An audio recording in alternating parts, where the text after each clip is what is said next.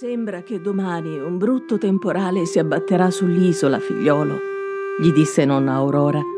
Nessuna barca lascerà il porto, sicché resterai a casa. Remo piagnucolante scosse la testa, ma lei con voce ferma e amorevole lo zittì con un non si discute. Dopo cena, Remo salutò con aria triste l'anziana donna e salì in camera.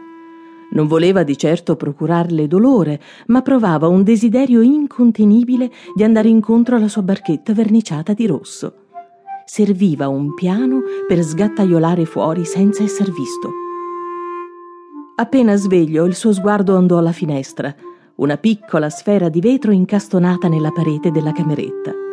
L'aria tiepida del mattino entrò nella stanza insieme ai deboli raggi di sole. Remo pensò divertito che per la prima volta nonna Aurora si era sbagliata.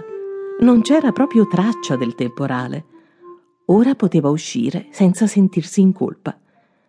Si era messo con le gambe penzoloni sulla sponda del letto e gli sembrava sempre tanta la distanza che lo separava dalle assi di legno del pavimento.